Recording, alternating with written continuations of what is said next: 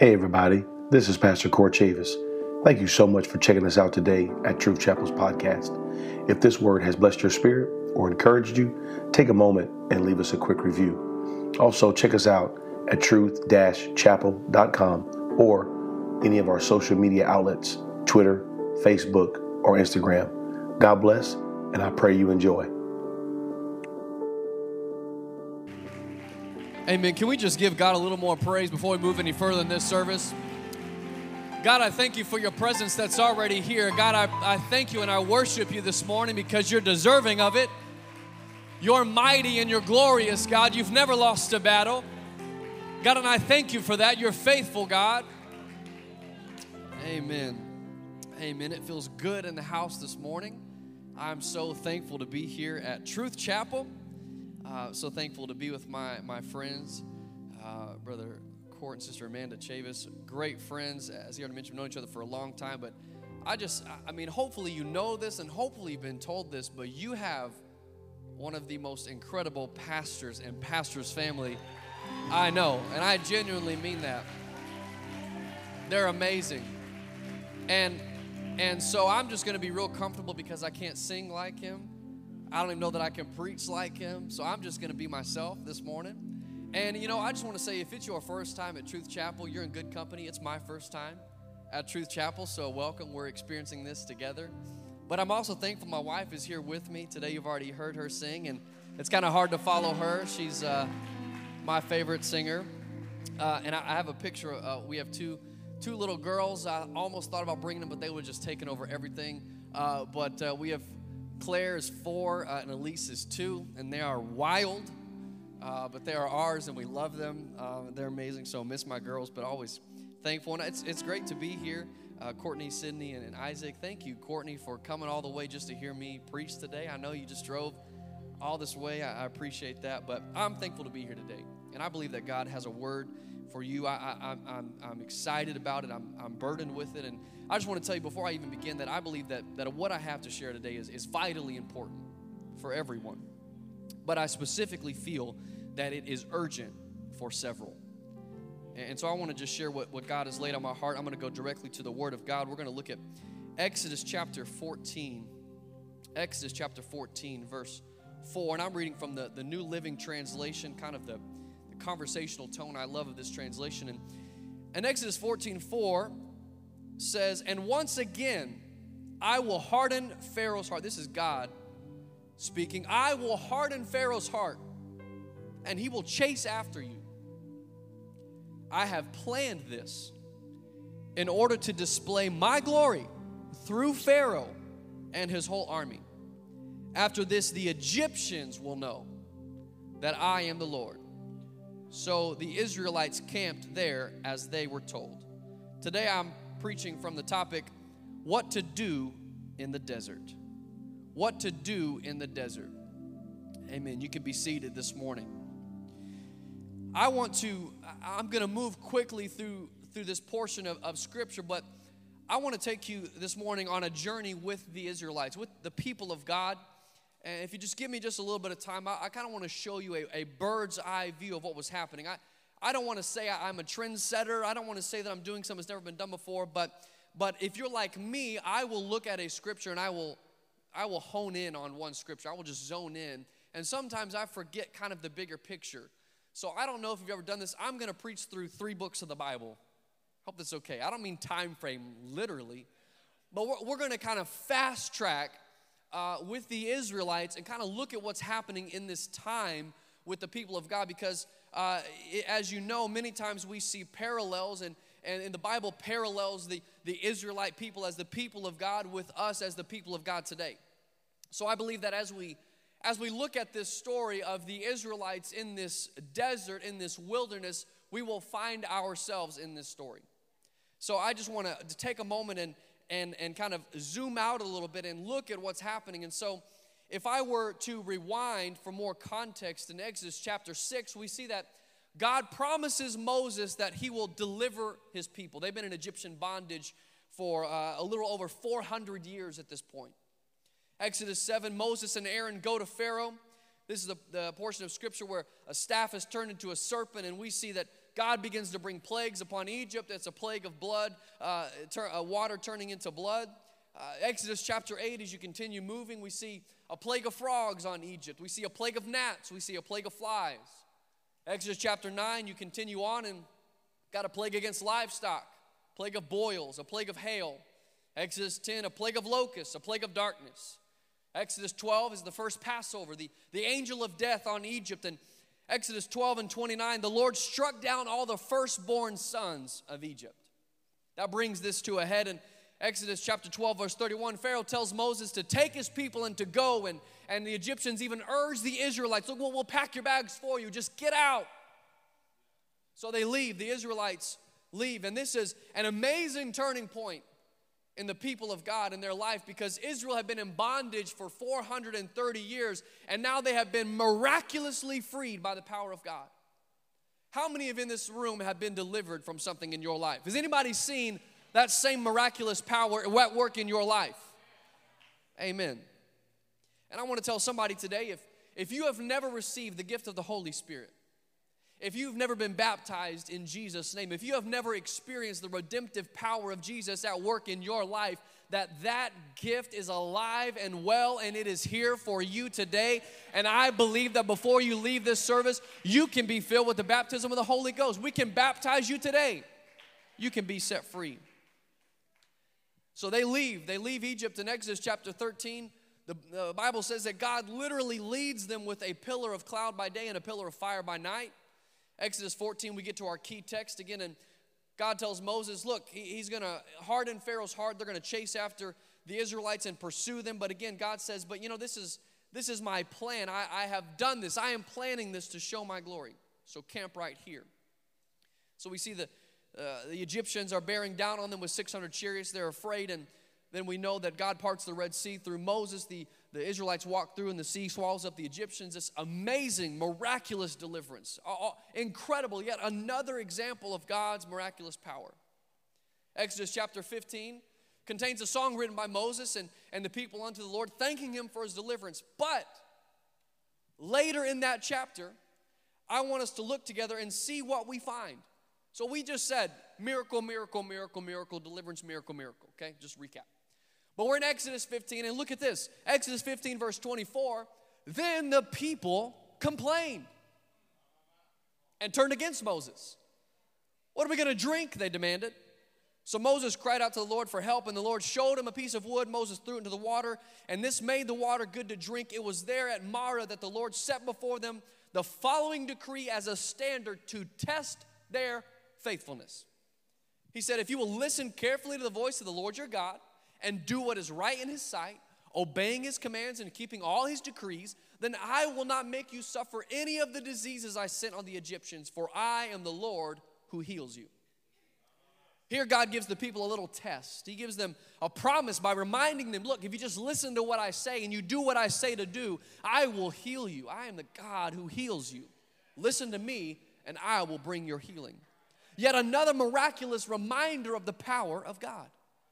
Now, this is an interesting contrast to what we've just seen happening in, in the lives of the people of Israel, but it's an interesting pattern that begins to unfold in the hearts of the people of Israel in the desert. Exodus 16, guess what we see? Yes, another incredible, miraculous move of God, but it also contains complaining, whining, and disobedience.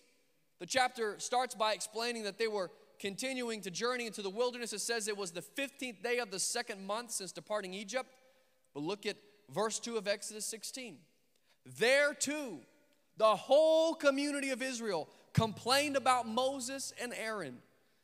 If only the Lord had killed us back in Egypt, they moaned. There we sat around pots filled with meat and ate all the bread we wanted. But now you have brought us into this wilderness to starve us all to death. So God says, you know what, fine. I'm going to rain food on you. Let's, let's go. So, so he rains down quail from the sky and manna, which the Bible says, by the way, it says it was like as light as snowflakes and flavor like honey. So I, I don't know what you got to complain about. And he goes on to say, look, only get what you need. Don't try to save it because I will give you what you need tomorrow. That's a whole different message. But he says, uh, of course, people don't listen, right? They go out and they try to hoard all the food, and then they wake up to find it full of maggots. Right? God says, Look, you try to take my work into your hands, you're going to ruin it. Then God says, Look, on the sixth day, gather enough food for the last day, the Sabbath, and the holy day. If you'll have enough, you don't need to work on the seventh day. So, again, over and over, we see miracle, miracle, provision, deliverance. But you know what? The desert makes people do crazy things. The desert makes you distrust. The desert makes you desperate. The desert makes you selfish. So we see this pattern unfold God doing something in the wilderness in the desert, but the people keep complaining, disobeying, they're murmuring at every turn. I'm going to give you one guess what we find in Exodus chapter 17. Just one guess. You can preach this message at this point. They keep moving and they camp at a place where there is little water. Guess what? They complain again.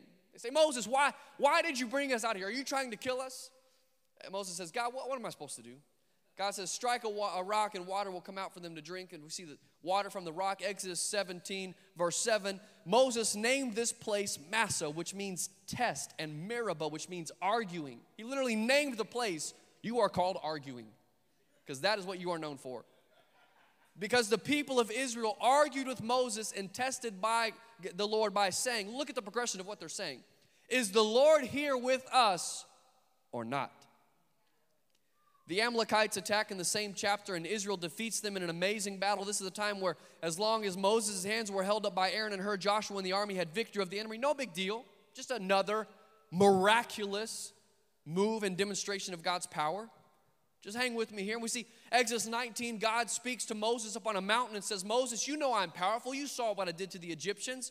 If you'll obey me and keep my covenant, I will make this nation a special treasure among all people promises, promises, purpose, future, declaration. God is sowing into the Israelites. God is sowing into Moses. God is sowing into his people. So Moses tells the people, and they respond, We will do it, Moses. We will do everything God asks of us. God brings Moses up on a mountain and speaks to him, and the people see lightning and thunder and God's power. Exodus 24, God calls Moses up to the mountain to receive the tablets of stone on which God had inscribed the commandments Moses tells the people, then Moses goes to the mountain. The glory of the Lord appears on the mountain summit like a consuming fire. Moses disappeared into the clouds as he climbed higher, remained there 40 days and 40 nights. I know I'm moving quick, but I'm just trying to give you the, the expansiveness of the goodness of God and the people of Israel. I'm trying to show you not just one thing, time after time. From Exodus chapter 24, God is literally giving them the plans of what to do and how to live. Wouldn't that be nice? I would love a tablet of stone that says, Do these things and you'll be good. That'd be great. We have scripture, obviously, but, but God is literally telling them, Keep these commandments and you're good. Amazing things. But then we get to Exodus 32, a pivotal chapter. Pivotal chapter. Exodus 32. Look at this. Verse 1 When the people saw how long it was taking Moses to come back down from the mountain, they gathered around Aaron. Come on, they said, make us some gods who can lead us. We don't know what happened to this fellow Moses who brought us here from the land of Egypt. So Aaron said, Take the gold rings from your ears of your wives and sons and daughters, bring them to me. All the people took the gold rings from their ears and brought them to Aaron. Then Aaron took the gold, melted it down, molded it into the shape of a calf. When the people saw it, they exclaimed, Oh, Israel, these are the gods who brought you out of the land of Egypt. Aaron saw how excited the people were, so he built an altar in front of the calf. He announced, Tomorrow will be a festival to the Lord. The people got up early the next morning to sacrifice burnt offerings and peace offerings. After this, they celebrated with feasting and drinking, and they indulged in pagan revelry. So, as I, as I read that, I, I just ask, how in the world could this happen? How could this be their perspective? How could they get to this place? Let's just let's just go let's recap real quick. Supernatural signs, plagues in Egypt to get them out. Pillar of cloud by day, pillar of fire by night, parting of the Red Sea, swallowing up the Egyptians, turning the bitter water sweet, quail and manna from the sky, water from a rock, the defeat of the Amalekites, God's mighty power on the mountaintop speaking, God taking Moses into the mountaintop like a consuming fire. So, how, after all of that, do you turn away from God?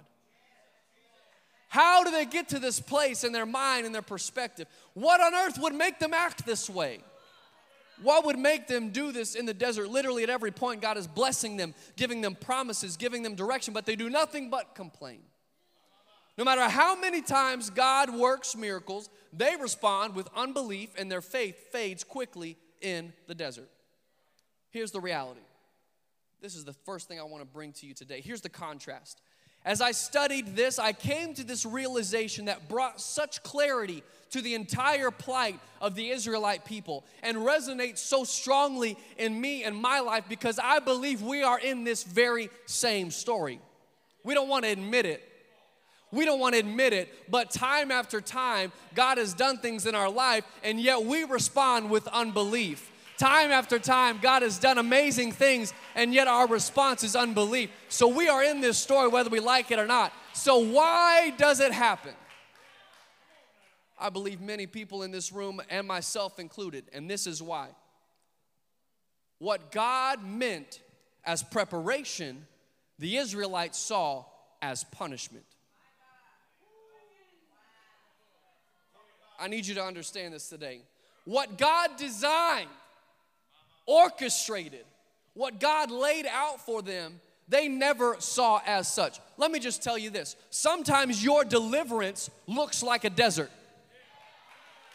Sometimes the process of your deliverance looks a lot like a desert. But you know what? God's got to take you through a desert before He can bring you to the promises. So let me just tell somebody you are not being punished by the things that God is trying to do. You are being prepared this morning.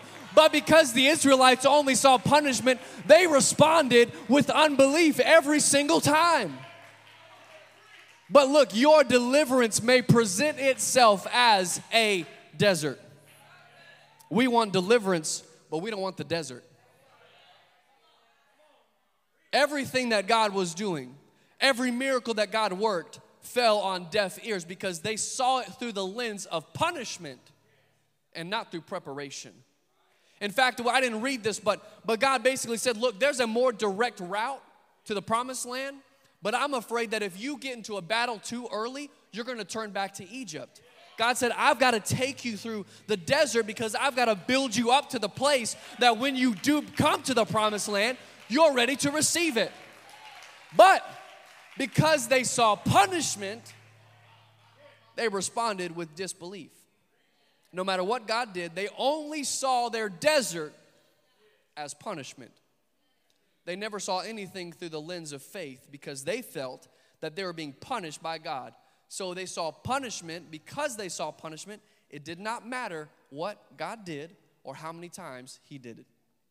And we do the same thing in our lives when it comes to our desert seasons. We can come sit in the most amazing church in the world, hear the preached word of God every single week, but we sit in a seat of punishment that we built for ourselves. So no matter how faithful God is, I'll respond with disbelief every time.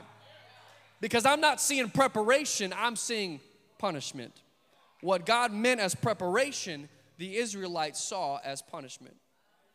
And you may be going through a desert right now. Let's rewind to our key text.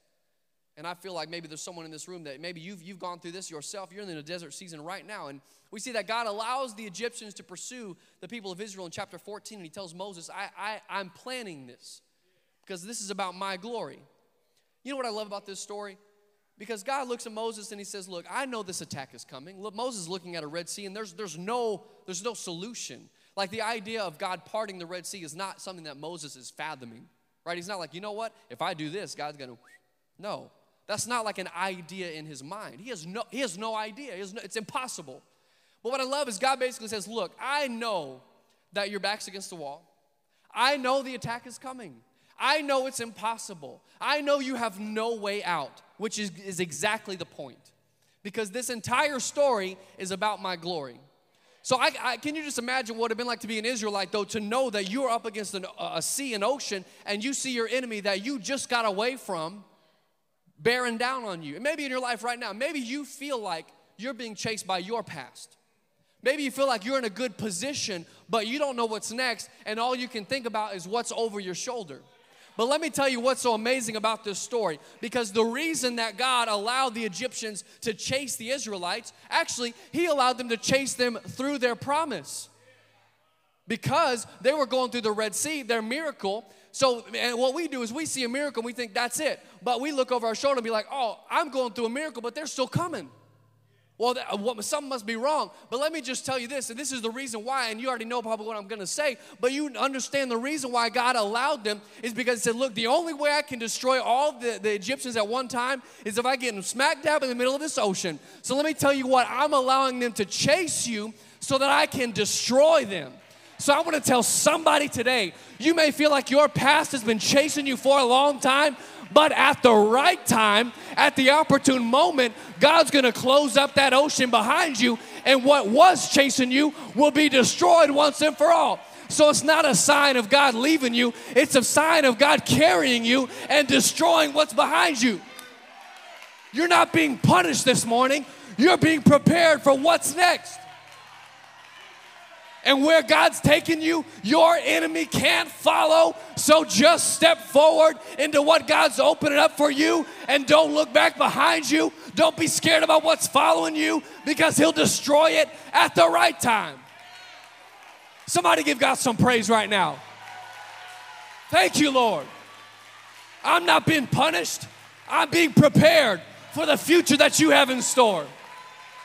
It's not punishment this morning, it's preparation. I'm letting it chase you so that I can destroy it. Somebody this morning, you feel like your mistakes are chasing you. You feel like your past is chasing you. You feel like what has happened to you is chasing you. You feel like even though you're pursuing God, you can't get away from things in your life. But I believe that God is letting them chase you so that He can destroy them. What once held you in bondage will never follow you again. And in fact, again, what I love about this, and I don't have time to preach this, but what I love is that he did this so not only the Egyptian army, but so that from then on the Egyptians would know. Don't mess with them, don't follow them. So, what's going on in your life is not just for you and your enemy, but it's to put the devil on notice. We know that God's good, but after you go through a trial and God shows up again, it's like, you know what? I just want to remind you, devil, of what happened last time. Next time you think about coming back around that past is not going to follow you because he's going to destroy it to the point that even your past knows he is God. It's about his glory. It's not about my ability. It's about the goodness of God. He said, I will display my glory through your enemy.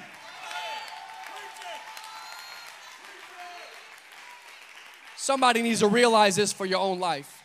Yes, God has blessed you, but you feel like you go from blessing into punishment. You feel like you go from a good Sunday to a bad Monday, but God is not punishing you, God is preparing you. God meant it as preparation, but they only saw punishment. In chapter 16, they say, If only God had killed us back in Egypt, at least we had food there. Here we're starving. Over and over, they ask, Why were we brought out of Egypt? Why? And they even asked to go back. How could they do that? How could they feel like that? But I realize this with with this, this conversation of preparation versus punishment. When you have an improper perspective and you see what God is doing as punishment and not preparation, you will desire bondage. When you have an improper perspective on what God is doing in your life, you will desire to go back because the desert is not comfortable. But bondage brings its own twisted, perverted sort of comfort to your life. So if you are in the desert place that is challenging, that is pushing you, that is supposed to be growing you, but you don't see it in the right way, you're going to go want to go back to what's comfortable. But what's comfortable is bondage. And so we may look at that and be like, how could they? That's crazy. No, it's not. You do the same thing. You go back to that bad habit when you don't see the, the fruit of the good habit you've tried for two days. Like, well, this ain't gonna work. I'm gonna go back to what I know.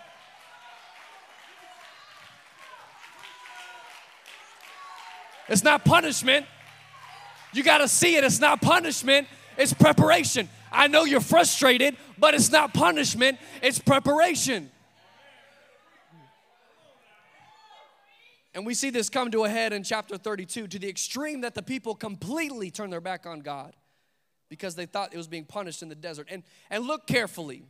It's not because things were bad, it's not because God wasn't doing what He said He would do. It's not because God was going back on his word. No, if you read that passage, again, it was simply because it was taking too long.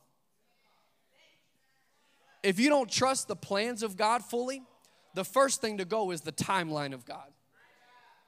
The people knew the promises, They knew exactly what was going on. They saw the mountain, they saw Moses go up in the mountain. It wasn't a mystery, they knew what was happening. But because they saw punishment instead of preparation, they took the timeline into their own hands and ruined everything. Someone needs to hear this today. And this, I believe, is confirmation my spirit. This is in my notes. I will read it to you. If you're in Sunday school, this will connect with you. But a song that we used to sing growing up He's an on time God. Yes, He is. He's an, I can't sing, but I'm going to say it. He's an on time God. He may not come when you want Him, but He'll be there right on time. I love that song because it's an ever reminder and someone this morning, maybe if you don't get anything else, you need to get this. Somebody needs to put themselves back in the timeline of God. Because here, you cannot separate the plan of God from the process of God. You want the plans, but you don't want to go through the process that it takes to get to the plans. You cannot separate God's plans from God's process. So you're, you're, you're sad and you're frustrated because you don't see the plans of God coming to pass, but you walked away from the process a long time ago. You got to trust the plans of God and you got to trust the process of God. You know, let, let me say it like this somebody needs to stop sacrificing what's right for what's right now. Because what's right now may please your flesh in the moment, but it may not be what's right. And you know what's right, but because it's not right now, you're willing to give it up because you see this here now. Somebody's got to stop sacrificing what's right for what's right now.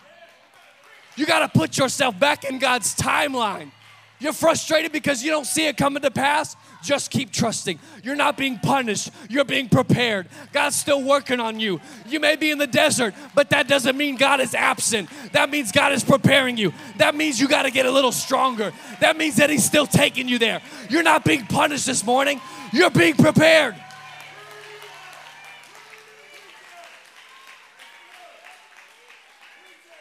The reason you're so messed up this morning is not because God has changed or even changed his mind about you or even changed his plans concerning your life. You just did not want to wait on him.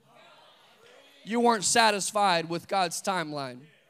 You keep going back to your bad habits because you weren't patient enough to wait on God to come through when you exhibit good habits. Well, I've been coming to church for three weeks now and I don't see my financial blessing coming through. Well, maybe God's still preparing you because it's bigger than what you expected.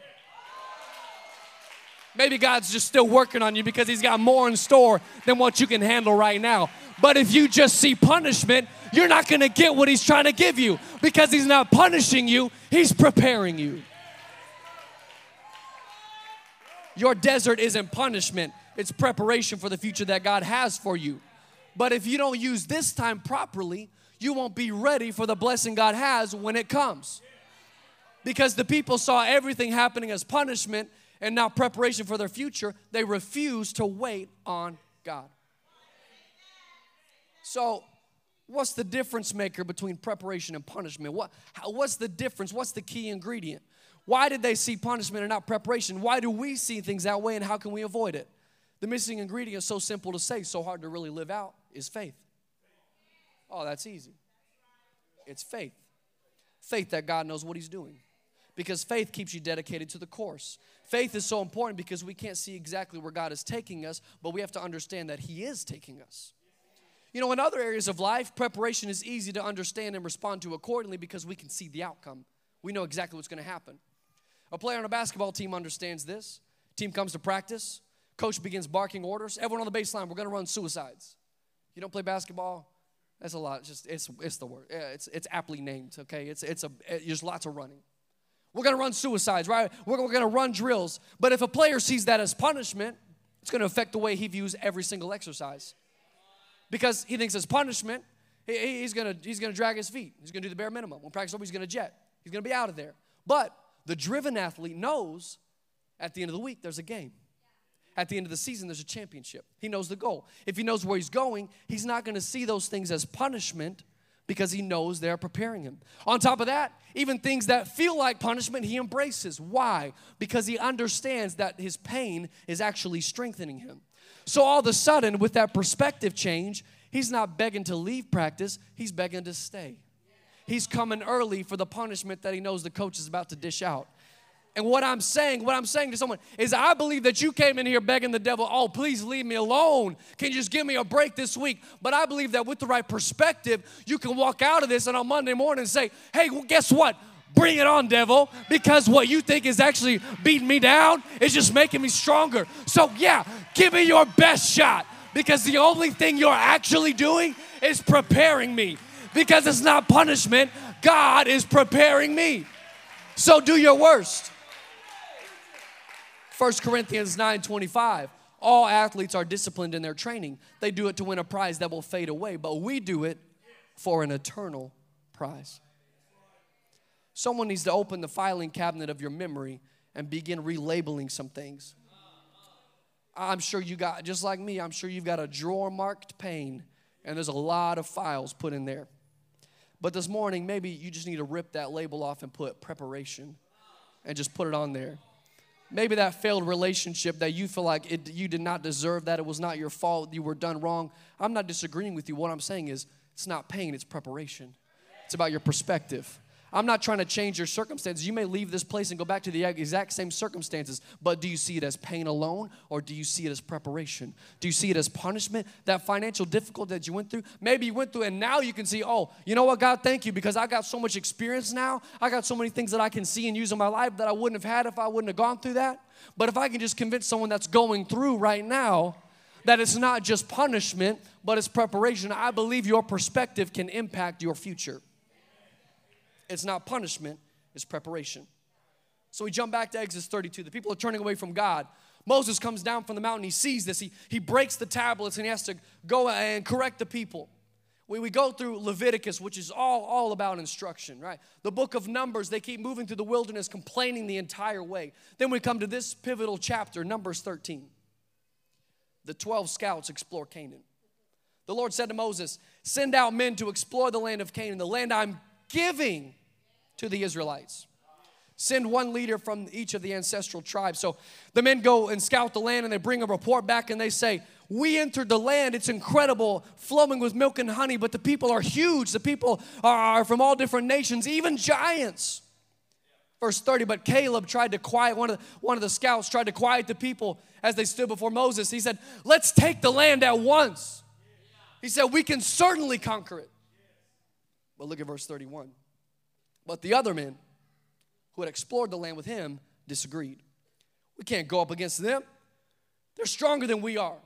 So they spread this bad report about the land among the Israelites. The land we traveled through and explored will devour anyone who goes there. All the people we saw were huge. We even saw giants there, the descendants of Anak. Next to them, we felt like grasshoppers, and that's what they thought too. Numbers 14, the top of the chapter is titled The People Rebel. Then the whole community began weeping aloud, and they cried all night. Verse 2 Their voices rose in a great chorus of protest against Moses and Aaron. The constant refrain If only we had died in Egypt, or even here in the wilderness, they complained. Why is the Lord taking us to this country only to have us die in battle? Our wives and our little ones will be carried off as plunder. Wouldn't it be better for us to return to Egypt? They've gotten all the way to the promised land and they're stuck in Egypt. Then they plotted amongst themselves let's choose a new leader and go back to Egypt. Here we see the consequences of their action, and that brought me to a second realization. How can they look at the land of promise, what they've been preparing for, what God told them He was taking them to, what God told them they could have, what they've been journeying for, the whole point? How could they look at it now and think there's no way to conquer it? And this is what I realize. Hear me. Because I believe that we, we're stuck in the same Egypt in our lives sometimes. Since they saw punishment instead of preparation, they saw their desert as a sentence and not a season. Since they saw punishment instead of preparation in their desert, they saw their desert as a sentence for their life and not a season of their life. If they would have understood that the desert was God's preparation, they would have realized this is just a season of my life. But since they perceived their desert as punishment, they resigned themselves to the fact that it was also their sentence. if they could only have seen it was a season of life, they could have learned the lessons that that season offered. They would have taken advantage of that season. They would have realized it's not permanent. I'm not sentenced to this for the rest of my life. I will have what God has promised me. But instead of preparation, they only saw punishment at every turn. So instead of a season of life, they saw a life sentence. But listen to this because of their disobedience, because of their refusal of God's promises, by their own hand, it did in fact become their sentence. And we see God's response at the end of Numbers 14. If you want to take time to read it, he basically says, Fine, since you have no faith, since you've taken faith out of the equation, since you've complained against me, since you won't take the land I've told you, since you don't think I can do it, since you don't think you can do it, everyone from this generation, 20 and up, all of you will wander the wilderness for the rest of your life. You will not enter or occupy the land I swore to give you. The only exceptions will be Caleb and Joshua, the two spies who said, We can do it. And this is what grips me this morning. What was meant to be a season, what was meant to be preparation, turned to exactly what they thought it was punishment and a sentence. Not because of what God did, not because of God's plan, not because of God's will, not because of what God said, but in spite of it. Their refusal to listen to God resulted in them doing the exact thing they were accusing God of doing.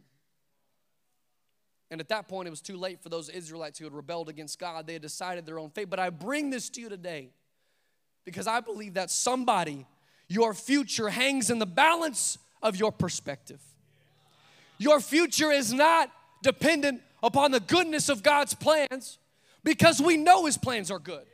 Your future is not dependent on the ability of God to come through on His promises because we know He comes through. Your future is dependent on your perspective about the season of life that you find yourself in. What do you do in your desert? Your future, my friend, is entirely dependent on what you do in the desert. God doesn't want you to go through this, He wants you to grow through this. So I humbly submit as I come to a close today that the season you are in is not a life sentence. You are not bound by your mistakes forever. You are not stuck in an endless desert of depression and loneliness. Your brokenness is not permanent.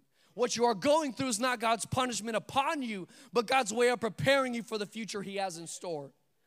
God is not punishing you with a sentence, He's preparing you for a season. You may be going through a desert, but I'm here to tell you it's just a season. And I believe that someone may be coming out of that season to see what God has in store for you. Will you stand this morning? I know I've been passionate, I've been excited, and I, and I know I went through a lot of scriptures, a lot of content. I get that. But I believe that looking at the story of the Israelites sheds so much light on our own perspective. And to me, highlights just how depraved my own life and perspective can be without the goodness of God. But we see a sealed fate for the Israelites is an open door for us today. I'm here to tell somebody that you are not being punished. I'm going to say it as many times as I can while I'm behind this pulpit. You are not being punished, sir. You are not being punished, ma'am. I know it's frustrating. I know it's difficult, but you are being prepared. You are not being sentenced. It's just a season. And I believe that someone today it is a turning point.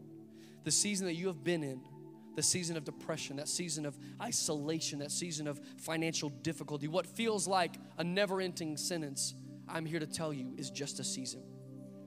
I'm not trying to stand up here and say 2022 is going to be your year. We've all heard that before. No, what I'm saying is that when I look at this story, I realize that sometimes the only thing holding you back from God bringing you out of a season into what He has promised you is a shift in your perspective. Because they didn't send 12 spies because they couldn't tell what to see. They sent 12 spies to figure out how do we see it. They sent 12 spies to get a consensus. So let me just say something else. You may, may be saying, well, you don't understand my circumstances. You mean you don't know what I'm going through. You don't know what my life, you, you don't understand. I don't care. I don't mean that in a bad way. What I'm saying is, I don't disagree with your observation of your life. I don't disagree with what's happening in your life that it's difficult. It is difficult. I'm sure it is. It is tough. What I'm disagreeing with is your conclusion. Because they sent 12 and 10 came back saying, uh uh-uh, uh, uh-uh. The two came back, they didn't say, no, they're not that big. No, it's not that, this, the land isn't that hard. And they said, yes, yes, we're like grasshoppers, but let's take it.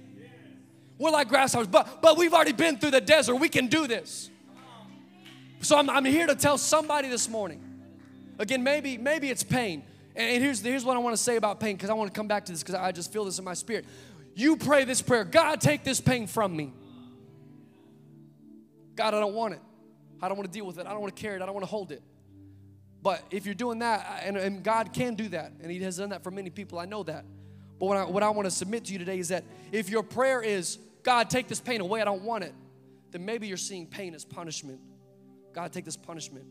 So maybe your shift needs to be stopping praying, God, just take this away, and shift that prayer to, God, this hurts.